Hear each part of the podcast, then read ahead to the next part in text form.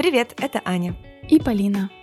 В наших головах полно идей и планов, которые хочется осуществить. Но самостоятельно принять решение и сделать первый шаг к переменам бывает сложно. Поэтому мы будем встречаться каждую неделю и договариваться пробовать что-то новое. Ну что, начнем с понедельника. Привет, Полин. Привет. Как дела? Ну, вроде так неплохо. Я все время иду в атаку, все время первая. Как у тебя дела? Да, да, да. Ну, на самом деле сложная была неделя. У нас в семье некоторые грустные события происходят, поэтому я такая немножко... Да, дурацкая корона. Да, зато у меня ребенок выздоровел, это хорошо, это радует. Про наш челлендж на этой неделе я так и не доехала сдать все, что у меня накопилось, но я собрала новое, выложу, наверное, фотографию, или уже, может быть, выложила в нашем инстаграме. Заходите, смотрите, сколько мусора мне удалось спасти за эту неделю. Хм. Еще я перебрала детские вещи, тоже не выбросила, а отдала племяннику, и мне написала мама племянника, что то, что не подошло, они отвезут тоже в благотворительный контейнер призме. Еще я вспомнила из таких вещей, которые можно делать. Вот я, например, сдаю капсулы от э, кофемашины, которым пользуемся. Неспрессо, да, у них есть эта функция. В последнее время даже очень приятно, что курьеры сами приезжают и спрашивают, а вы будете старые сдавать капсулы? Что, мне кажется, очень хорошо, потому что не все ведь знают про это. Ко мне вот как раз тоже заезжал курьер на этой неделе, забрал. Угу. Еще я пробовала вернуться к завариванию чая не в пакетиках, И у меня есть заварочный чайник, который пылиться. Если потихоньку это пробовать, мне кажется, все это можно внедрять. По поводу гигиенических средств с ребенком, но от некоторых штук я попробовала отказаться. Для меня это тоже пока нерешенный такой вопрос. Тут каждый, наверное, сам себе должен выбрать. Все-таки материнство такая очень индивидуальная штука. Угу. Возможно, что ценнее собственный комфорт, да, и попробовать тогда минимизировать свои отходы в других каких-то частях угу. жизни. Поняла. Я, в общем, на этой неделе хотела же не выбрасывать мусор в пакет, а сразу в мусорное ведро, потому что, ну, блин, какое количество пакетов мусора там в среднем э, раз в день выбрасывается, там раз в два дня. Каждый раз я стелю этот пакет сначала, потом думаю, ой, стоп. И много я заметила, что те же упаковки какие-то крупные, там, а чипсиков я вот люблю начосы, например. И это же тоже можно использовать как пакет. Я кладу его в ведро и выкидываю туда, потом беру этот пакетик начосы и утилизирую. Пробовала чистить э, плиту содой. Не могу сказать, что я, конечно, в диком восторге, угу. но одно точно меньше воды быстрее получилось почистить. То есть обычно, когда ты средством, да, ты сначала там намыливаешь, э, чистишь эту мыльную пену еще долгое время вымываешь оттуда. Не идеально, конечно, просто легкая такая уборка. Было удобнее. Я вообще за минуту все почистила. Это было прикольно. А, я еще, кстати, гуглила на всяких сайтах типа Озона и Вайлдберриса, угу. какие есть вещи многоразового использования. А, и нашла там некоторые палочки, которые можно угу. мыть потом, да, они сделаны из какого-то такого материала, легко моющегося. Спонжи, которые можно тоже стирать из очень приятного такого материала. А еще я заметила, что что меня стало очень сильно смущать. Я хожу в фитнес-клуб, и постоянно там просят надеть бахилы. Да, это ж такой расход тоже. Ты и права. смотрю на кучу этих масок, перчаток, и понимаю, что черт подери, за mm-hmm. этот 2020 год будет столько мусора, что мне просто больно. Знаешь, около там супермаркета просто Горы. такие летают эти угу. перчатки одноразовые. Одно расстройство. Маскам, конечно, есть вот эта многоразовая да, альтернатива тканевой, но лично я, когда пробовала использовать, мне в них сложнее гораздо дышать. Они очень плотные, да, в них тяжело дышать. Да, да, то есть они для этого не сделаны, и тяжело, конечно. Говорят, кстати, есть какие-то чуваки, вот я недавно мне попалась в новостной ленте, что они сделали как раз многоразовые маски, маски из супер какого-то э, материала, в которых легко дышать. Я попробую найти этих ребят. Если найдем, оставим. Вдруг кому-то будет актуально. Я еще, знаешь, что стала делать? Я вот тоже провела ревизию своей косметики. Некоторые лосьоны для тела, которые, ну, с дозатором. Ой, я их передарила подруге своей. Она с удовольствием пользуется. Для нее это новый продукт. Mm-hmm. Он свежий, хороший, качественный. Mm-hmm. Вот. И я изучала этот вопрос, как можно заказать экотакси. Mm-hmm, да, есть такая. Mm-hmm. Да. И вообще, в принципе, изучала изучала вопрос, как можно в доме организовать сбор раздельно мусора и отходов. И оказывается, это на самом деле все очень просто делается. У меня есть квартира, в которой я там являюсь собственником, и я могу создать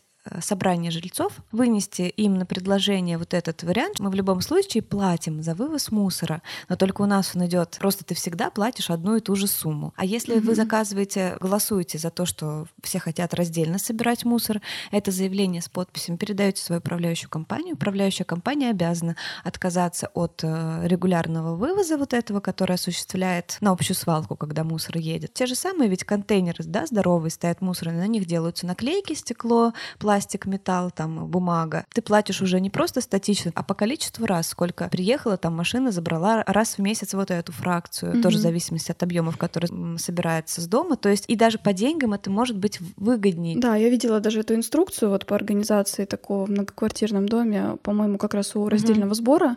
У них есть в группе эта инструкция, что делать. У нас тоже, кстати, когда было годовое собрание в нашем доме, тоже я видела, что одна девушка тоже написала заявку на то, что организовать раздельный сбор. То есть такой вопрос mm-hmm. был поставлен. Да, я провела эксперимент. У нас есть э, группа жильцов. И я написала туда, что давайте посчитаем, сколько у нас ориентировочно да, людей, готовых и желающих э, раздельно сдавать мусор. Я думала, что, знаешь, ну, человек там 10 отпишутся.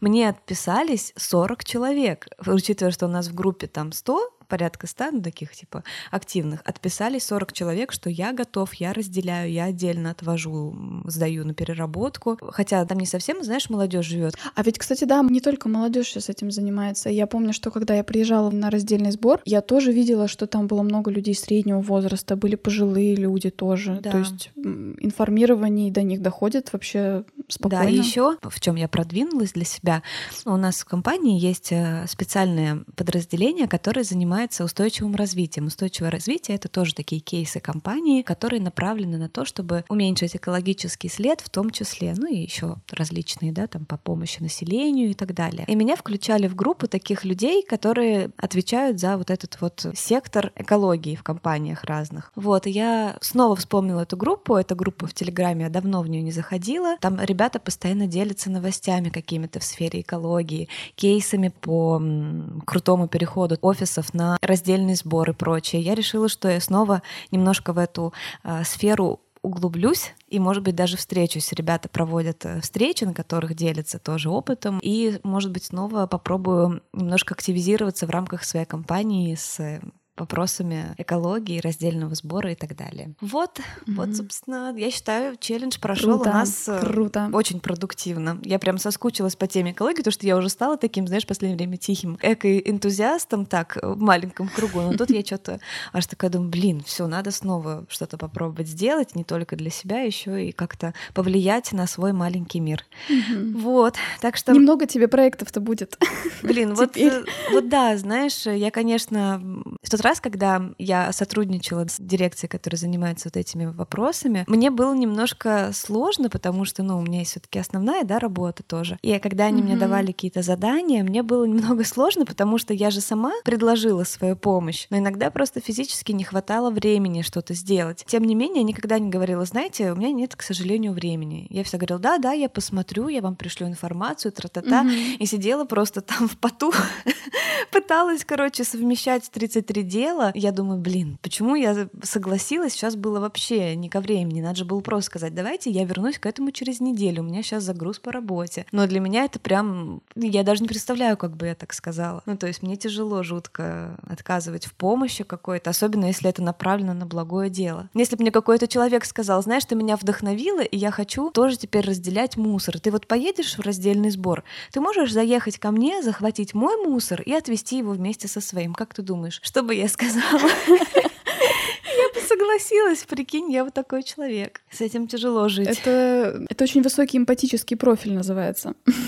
О, ну, то есть красиво звучит. Я думала, что я просто тряпка, оказывается, у меня высокий эмпатичный профиль. Нет, на самом деле, действительно отказаться от вещей, которые хорошие, которые общепризнанно могут тебе дать какую-то похвалу, даже твое внутреннее просто признание, вещи, которые тебе нравятся, от них, конечно, сложно отказываться. Я об этом тоже вот говорила в каком-то выпуске о том, что у меня такое было еще с самого детства, да, когда на меня навешивали кучу проектов, mm-hmm. и я Олимпиад. тоже, да, я тоже не могла отказаться, потому что мне казалось, ну это же все хорошее, да. Мне было легко отказаться от каких-то явно вредных вещей, привычек, которые предлагали, не знаю, в юности, там, в школе, да, какие-то сомнительные развлечения. Но вот от хороших вещей всегда сложно, это да. Но вообще много таких ситуаций, когда полезно уметь говорить «нет», я раньше попадала часто в такую ситуацию, что мне было очень неудобно, если я, например, в магазине долго занимала время какого-то продавца, консультанта, и в конце, допустим, принимала решение, что нет, я покупать не буду. И раньше для меня это была тоже сложная история, очень отказать и сказать, что я приду потом, О. или, в общем, меня это не устраивает, да, покупка. Это был сложный момент. Угу. Чаще я все таки действительно не покупала, но я такое испытывала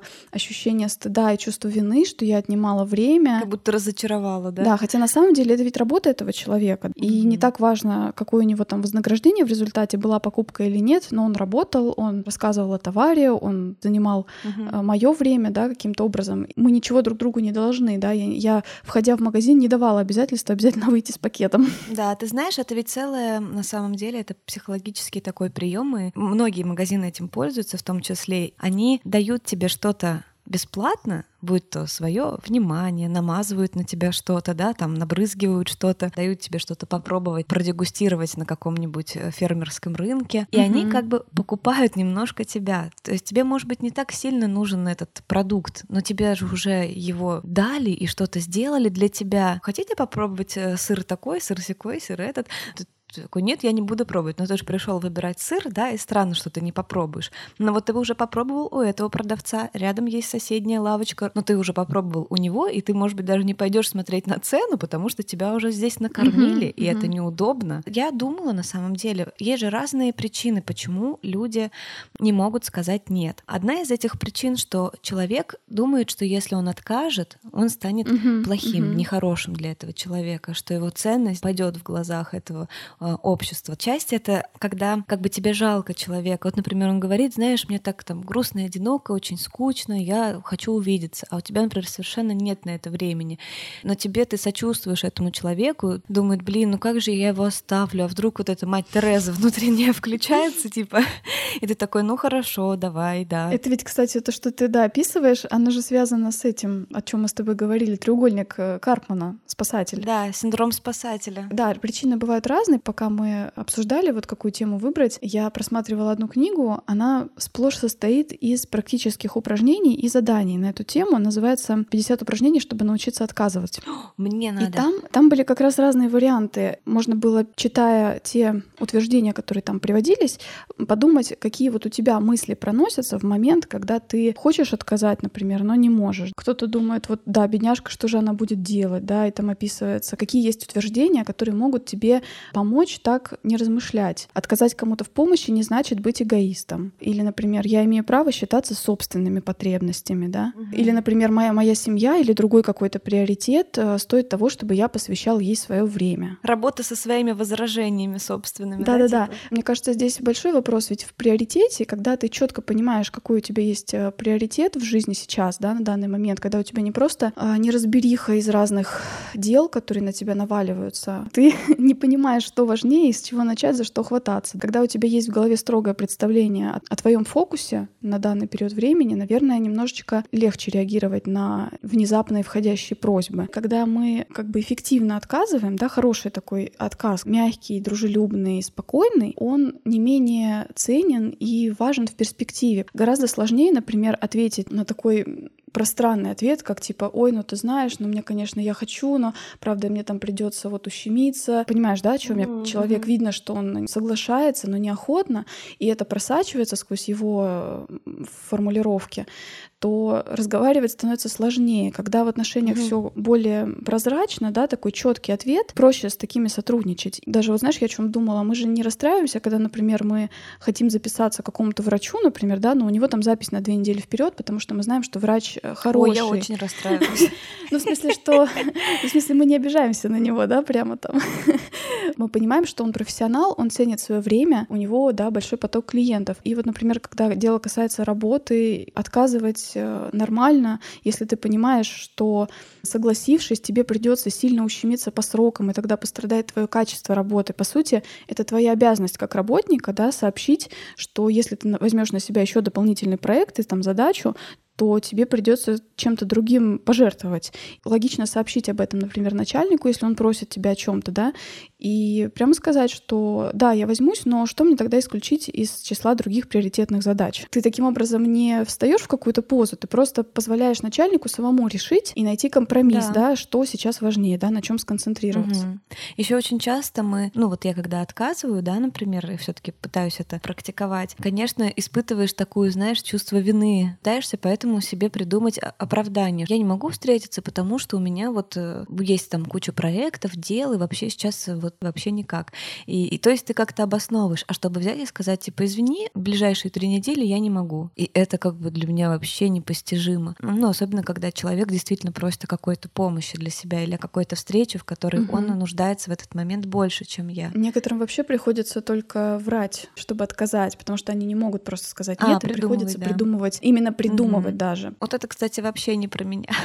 Я не умею врать совершенно. Еще, кстати, вот такая тема, если кто-то чувствует подобное, что я вот этот э, мать Тереза, такая добрая душа, такой альтруист, да, когда ты соглашаешься спасти человека, ты автоматически его как бы немножко уменьшаешь в своих глазах. То есть ты считаешь, что он как будто сам не способен справиться с вот каким-то своим чувством или с какой-то своей проблемой. То есть, типа, я такой великодушный, я вот помогу ему, соглашусь, потому что если я скажу ему нет, он настолько не самостоятельный, не сообразительный, что не сможет это пережить, мой отказ. Угу. Это меня тогда тоже очень так помогло мне, знаешь, что, блин, я говорю со взрослым человеком, которого я уважаю, и я думаю, что он справится с тем, чтобы принять мой отказ, не а, принимая это как личное оскорбление какое-то. все таки он же умный. Ну, да. да и вообще взрослые люди должны вообще, в принципе, управлять своими ожиданиями от других редко бывает так, что ты последняя надежда у человека. Угу. По сути, ты просто ему говоря нет. Один из вариантов. Да, один из вариантов, и они просто должны как бы переориентироваться и как-то переосмыслить ситуацию. Ты просто как бы его отправляешь в другом направлении. И, кстати, ведь угу. отказывать можно по-разному, да, то есть можно сказать просто нет, а можно, например, при этом выразить, например, сочувствие, да, поддержку как-то. То есть я понимаю, что твоя ситуация такая а, непростая. Можно сказать, что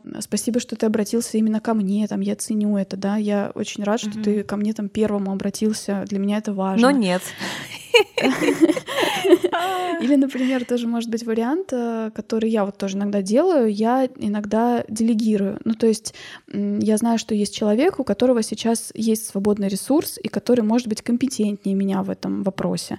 И я советую тогда его. Я говорю, что я сейчас не могу, но, например, у меня есть там знакомый, который может тебе в этом помочь. Альтернативу какую-то дал, да, человеку? Да, да. А еще мне кажется, что тебе тяжело сказать нет, когда тебе и самому тяжело принять это нет от других. Угу. Когда я слышу, например, ну, я что-то прошу человека, а он просто мне говорит нет, и мне дико, понимаешь, мне обидно, я думаю, вот ты засранец. И как бы и, и, и думаю, да ты как ты, наверное, вообще плохой человек, ты, наверное, меня плохо ко мне относишься. И куча, знаешь, начинается такое отторжение. Этого нет. Хотя нет — это такое же слово, как да. А, да, мы с радостью и легко принимаем, и это нормально. Нет, это же тоже ответ. И человек имеет на него право. Угу. Но, но внутренне нас поднимается, особенно когда да, что-то нужно, и тут тебе просто нет, нет, извини, угу. не могу. Ты мне напомнила, я читала такую статью у одной, одного блогера. Статья так называлась «Да и нет, весь это одинаково». Угу. Мне тогда так тоже понравилось это выражение. Я хотела бы покомментировать то, что ты говоришь, потому что у меня на все есть диагноз. Ну, естественно. Вот это умение говорить «нет» и умение принимать отказы связано напрямую с темой личных границ. Я в свое время тоже как-то задумалась о таком вопросе. Границы, да, сейчас это такой популярный очень концепт. Терпеть не могу этот мейнстрим с границами уже. Тут печенки сидят. Это я шучу, если что. Да, об этом так много говорят. У меня сложилось такое впечатление, что можно эти границы укреплять бесконечно, и ты как бы не ошибешься. В любом случае, крепкие границы, такое четкое, быстрое нет на дискомфорт, прямой ответ, отказ в неудобных просьбах, это все как бы хорошо, и это должно быть у человека. И я задумалась, так ли оно, и ведь есть ситуации, когда даже вот некоторым людям, как ты описала, да, спокойное возражение а, может угу. Показаться прямо жестким отпором. И вот мне очень понравилась мысль, я нашла тоже одну статью одного психолога, она размышляла с той стороны, что вот эти люди, которые чрезмерно жесткие, они часто тоже оказываются с такими же нездоровыми границами, только, ну, как бы неверно выстроенными. И вот эта рекомендация, которая дается стать автономнее, увереннее в себе, не позволять себе ничего навязывать, она может выполняться этими людьми неправильно, и в итоге они то как бы покорно соглашаются, то они наоборот становятся агрессивными, да, Мгм. даже выглядят наоборот доминирующими. Э, Хорошо представить вот эту ситуацию личных границ как два варианта. То есть есть какие-то объективные границы примерные, а есть субъективные, вот А и Б, да. Мгм. Люди, у которых вот этот разрыв большой и неконтролируемый, они как раз склонны то в одну крайность, да, падать, то в другую. Люди, которые, кстати, могут контролировать этот разрыв, это уже манипуляторы, это уже такие классические продуманные агрессоры, да, которые могут сознательно выдвигаться на чужую территорию и делать это очень больно. На самом деле субъективности в личных границах гораздо меньше, чем принято думать. Когда мы приближаемся к этому пониманию, то мы в целом становимся, э, наши отношения с окружающими становятся здоровее. Бояться обидеть другого человека — это нормально. Проявить воспитанность иногда и промолчать, и ничего не ответить — это тоже нормально. Не всегда нужно прямо упираться и заявлять там о своих правах. Знаешь, когда люди себя вот так ведут, демонстративно нет, и прям видно у них э, в лице, что они бросают это Мгм. тебе. Или, например, жестко, да, как- как-то пытаются отстоять свои границы. Я, например, сразу понимаю, что у такого человека что-то внутри болит. То есть, возможно, он слишком долго действительно соглашался на что-то для себя болезненное. Да. Ну, и это такой, знаешь, манифест, что нет, я не буду больше так жить. Ну, вот какая-то Да, про да. внутреннюю боль тоже. Да, а мне понравилось еще сравнение э, личных границ. По сути, когда мы говорим о границе, да, мы представляем какой-то забор, ограждение. Мне понравился очень пример с тем, что на самом деле вот эти личные границы должны представляться нам скорее как кожа. Довольно гибкий барьер, который не позволяет внешней среде, с одной стороны, причинять непоправимый дискомфорт, но в то же время позволяет чувствовать э, окружающих людей и все равно взаимодействовать. То есть это не должен быть такой глухая стена, в которой ни окна, ничего, Мгм. и такая вооруженная охрана там еще по Да, да. периметру где-то, да. Ну, наверное, я считаю, что я умею говорить нет. Да, ты точно умеешь. И ты меня, кстати, учишь нормально принимать это. Я помню, когда у нас была ситуация, да, что я попросила какой-то предмет, у тебя колонку, что Да-да-да. ли, что-то еще. И ты сказала, знаешь, я такое не люблю, поэтому извини, но нет. А, И знаешь, с одной стороны, во мне а, поднимается, ну, я бы, например, да, Что ты за подруга? да, типа того. Нет, не- даже не что-то за подруга, а ты просто потому что часто судишь по себе. Я вот, например, такой человек, что я бы там последние трусы, грубо говоря, отдала подруге, если бы ей нужно было. Ну вот так. Но потом я думаю, стоп, но это ведь совсем не обязательно. И ведь бывало очень часто, что я ну, что-то вот так отдавала лишнее, потом чувствовала, что, блин, я не хотела этого там отдавать, да, например. Мгм, мгм. И я думаю, может быть, стоп, ну, человек, он имеет право иметь какие-то свои взгляды на эти вещи. То есть я вот так вот периодически, когда слышу тоже от близких людей «нет», я научилась выдыхать и спокойно и искренне принимать их позицию без какой-либо доли обиды или огорчения. Я просто понимаю, что мгм. человек э, вот, вот такой просто, вот, ну, Ну да. Ничего страшного совершенно. Просто обычно чувствуется, когда это какие-то взятые из потолка требования, которые люди выставляют к другим, Мгм. да, например, и утверждают, что это их границы, это обычно чувствуется. Но вот в данной ситуации, да, например, когда вот если мы говорим про колонку, я вспоминаю, для меня это было внутренним правилом. И поэтому, когда этот вопрос мне поступил, у меня не было долгих метаний, да, как сказать нет, потому что Мгм. я точно знаю, почему я это делаю. У меня есть собственные внутренние аргументы, внутренние правила. И вот мне кажется, тоже важный момент а, для себя где-то выработать такой, знаешь, внутренний кодекс, к которому тебе легко обратиться, да, почему я этого не делаю. Я не, не даю деньги в долг, допустим, Мгм. да, или вот то же самое с какой-то вещью, да. Вообще вот эти вопросы касательно дорогих вещей, да, одалживания, они всегда такие сложные, вот поэтому я как раз стараюсь их обходить стороной. А ты знаешь, какой прикол? Э, Ты привела такой аргумент, ты мне объяснила тогда, да, что Мгм. ну, я не даю дорогие вещи, потому что если что-то случится потом с этой вещью, то как бы будут ну, неприятности. Я сначала подумала как, что, хм, но ведь это как бы моя ответственность, да, и если что-то случится, то я просто должна буду тебе возместить там либо вещь, либо Мгм, ремонт, а потом подумала, что ты бережешь наши отношения от лишних разбирательств, грубо говоря, да, там кто там что сломал. То есть я для себя вот так это объяснила, и меня наоборот это обрадовало, да, и дало понимание, что действительно, ну зачем этого, если вдруг что-то случится, я же тоже не могу гарантировать. Это будет Мгм. напряжение определенное. Зачем нам его впускать? Ну да, меня еще вот что мотивирует вовремя говорить нет, это то, что я понимаю, что через такие вот бреши, можно сказать, утекает э, моя энергия. То есть если я соглашаюсь на то, что мне дискомфортно, если я не прислушиваюсь к себе, я рискую потерять э, энергию на другие свои важные дела. Если у меня есть реально даже время на это, но при этом я буду ощущать все равно дискомфорт, что я согласилась, я буду переживать. Mm-hmm. И поэтому, конечно, мне кажется, что главным вообще вопросом вот в этом выстраивании границ является не просто развитие навыка всем говорить нет, а, наверное, при этом понимать, что если не будет внутренней опоры, вот такого внутреннего запаса сил на это, ресурса, то это как раз будет все бессмысленно. Ну да, еще говорят, что вот э, если ты точно знаешь, чего ты хочешь, то ты знаешь, чего ты не хочешь. Угу. Люди очень часто соглашаются, а потом они понимают, что, блин, оказывается, я этого не хотел.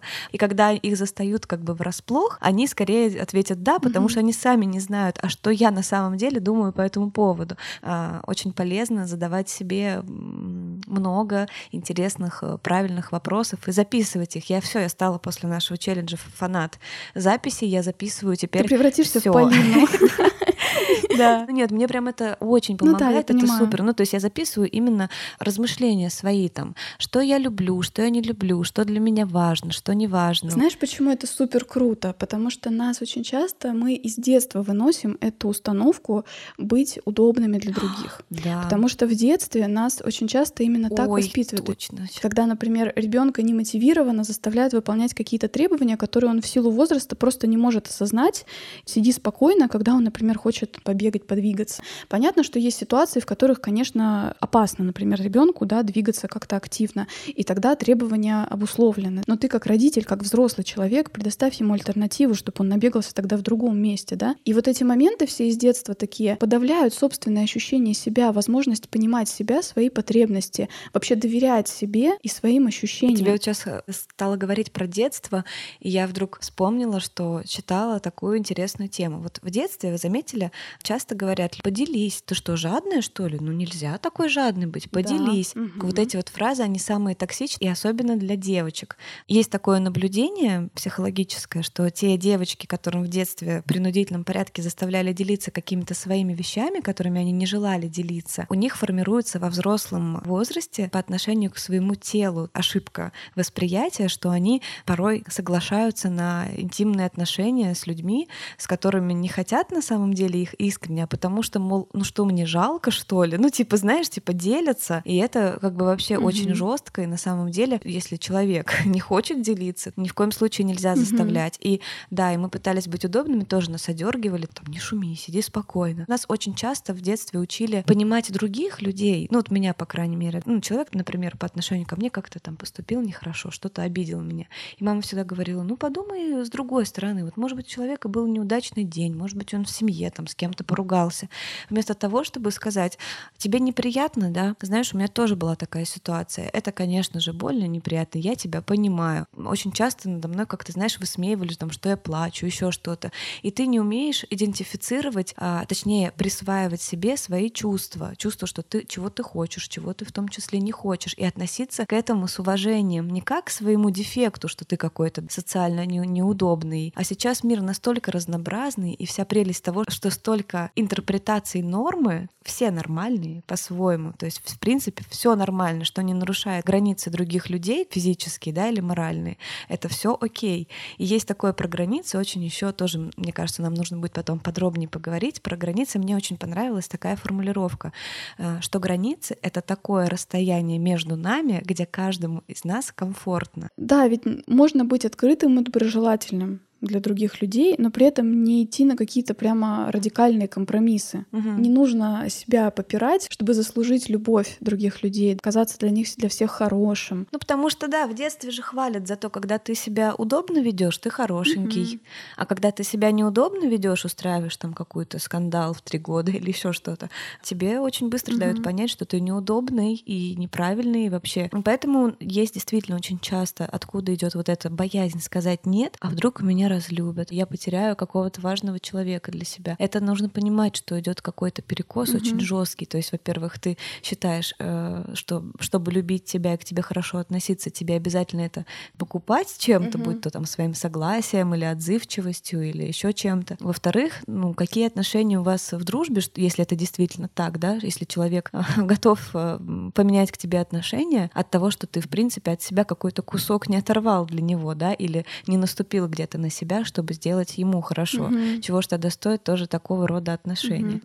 Знаешь, есть такой фильм, да, «Всегда говори да» с Джимом Керри. Ты насмотрелась. Да, мне кажется, должен быть еще такой фильм «Всегда говори нет», потому что, потому что мне реально хочется иногда просто поэкспериментировать и посмотреть, каково будет, если даже просто я буду говорить нет. Ну вот спокойно, да, извини, но нет, не сегодня, не в этот раз. Или я не готов, я не готова, точнее, да, я не хочу, спасибо. Мне и любопытно, что будет с твоими чувствами происходить, как будет человек реагировать на это. Дать возможность развиться этим, этим чувством во времени, потому что иногда у нас э, именно в этот момент может, может быть обостренное да, чувство. Пожить с этой ситуацией, и ты понимаешь, что хм, так и не так-то плохо, что мне отказали, у меня есть другие варианты. Ну да. Это, кстати, лайфхак, когда тебя о чем-то просят, тоже, да, взять тайм-аут, типа подумать Кстати, немножко, да. отложить решение. Это хороший вариант. И я так тоже иногда делала, когда мне было сложно отказать, например, не знаю, опять же, в работе, например, да, когда мне предлагали Мгм. какую-то съемку, и мне, с одной стороны, очень хочется, а с другой стороны, я понимаю, что я Что не просто тогда да. не вывезу, да.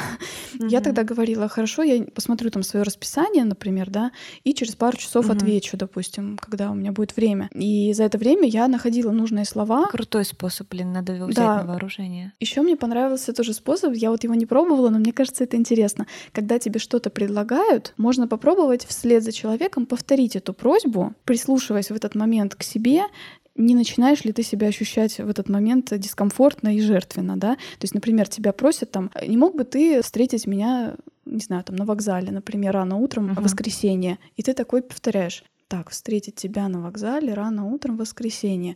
Э, Этим ты даешь как раз себе тоже небольшой запас времени, чтобы принять решение и послушать себя, комфортно ли тебе Произносить это в этой да, ситуации. произносить это и делать это в итоге. Мне кажется, тоже прикольный способ. Класс вообще, супер. Обязательно я тоже буду это практиковать, это супер. И вообще я хочу на этой неделе практиковать, взять за челлендж. Я так для себя, когда думала да, на эту тему, мне почему-то такое в голову пришло, коллекционировать отказы. Э, Точнее, даже не отказы, а коллекционировать слово «нет».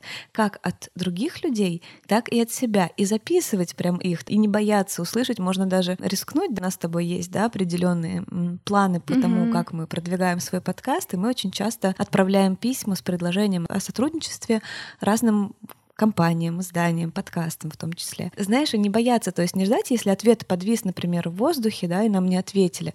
Ну, прям сказать, здравствуйте, какой будет ваш ответ в итоге, там, да или нет? Ну, например, вот не ждать, что это останется, это же тоже сосет Мгм. энергию, когда у тебя нет ответа четкого. Это порой даже Мгм. больше тянет энергию, чем просто нет. Ну, скажите мне нет, я в блокнотик запишу. У меня вообще-то конкурс, челлендж на неделю, я нет коллекционирую. Поэтому я хочу вот эту неделю не бояться спрашивать. Иногда есть другая по- побочная сторона, что человек боится себя спросить, потому что он заранее предполагает, что ты ответишь нет, да, или мы боимся кого-то спросить, потому что думаем, ну, наверное, ему это будет неудобно, но насколько я его знаю, он, Мгм. наверное, мне откажет.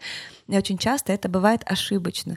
И я считаю, что так рассуждать совершенно пустая трата времени. Ты вправе спросить человека, а человек вправе тебе отказать. Я хочу прям попробовать поэкспериментировать и спрашивать то, что мне интересно узнать, и говорить спокойно, с чувством просто собственной Мгм. правоты.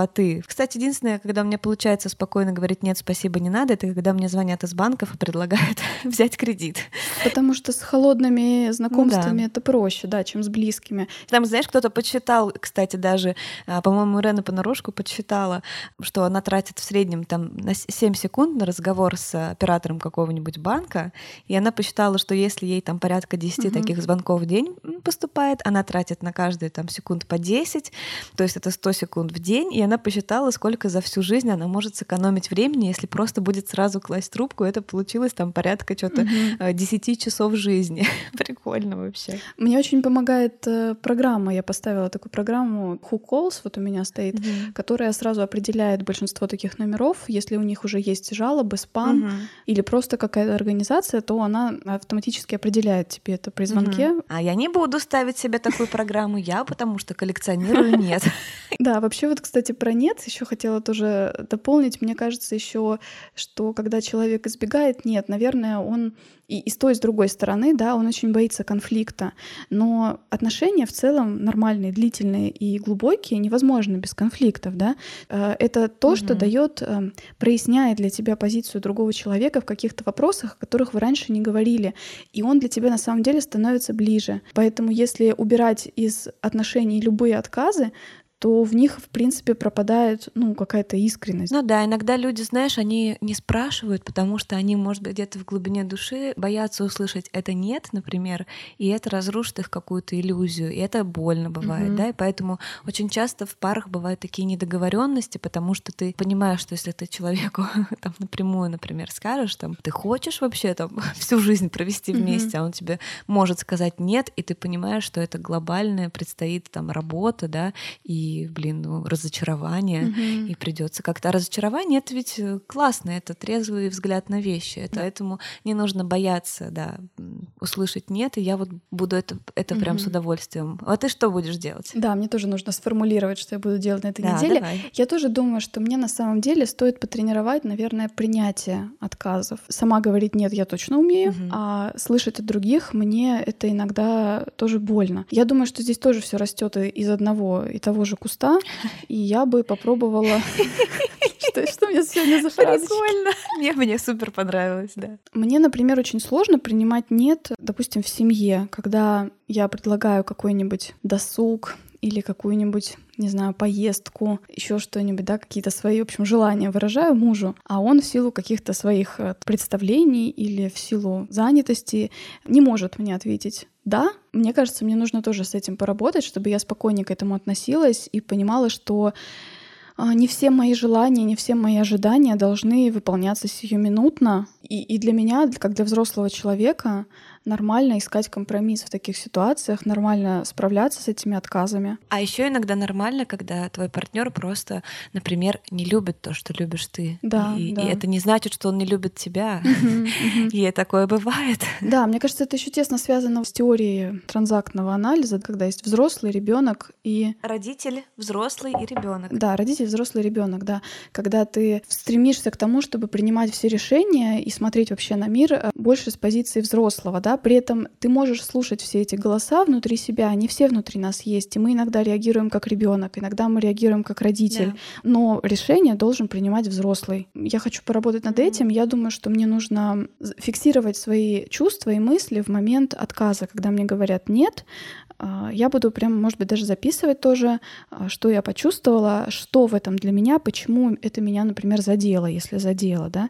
Мне кажется, для всех будет полезным а, больше прислушиваться к себе. Мне понравилось тоже, я открыла одну книгу, так пролистать тоже перед нашим выпуском про личные границы, и я удивилась, что тоже одна из первых глав была о границах в формате того, например, во сколько ты ложишься спать, для себя, да, установить такую тоже вот норму, да, то есть когда mm. у тебя внутри даже вот в такой повседневной жизни нет понятных для тебя границ, что ты для себя допускаешь, а что нет. Там было, кстати, и про соцсети, о чем мы говорили, да, в нашем... Нужно, кстати, себе тоже уметь говорить нет, да, не только потакать. Да, да, например, что я не засиживаюсь э, перед э, экраном там после там 12 часов, да, ложусь Это спать. Интересно. Мне кажется, mm-hmm. когда ты начинаешь делать вот такие вещи, ты развиваешь уверенность в себе и какую-то заботу о себе проявляешь, что позволяет тебе ценить себя в отношениях с другими. И, и разрешать другим людям тоже, да, не идти против себя и не воспринимать это как личное оскорбление. Мне очень нравится такая мысль, что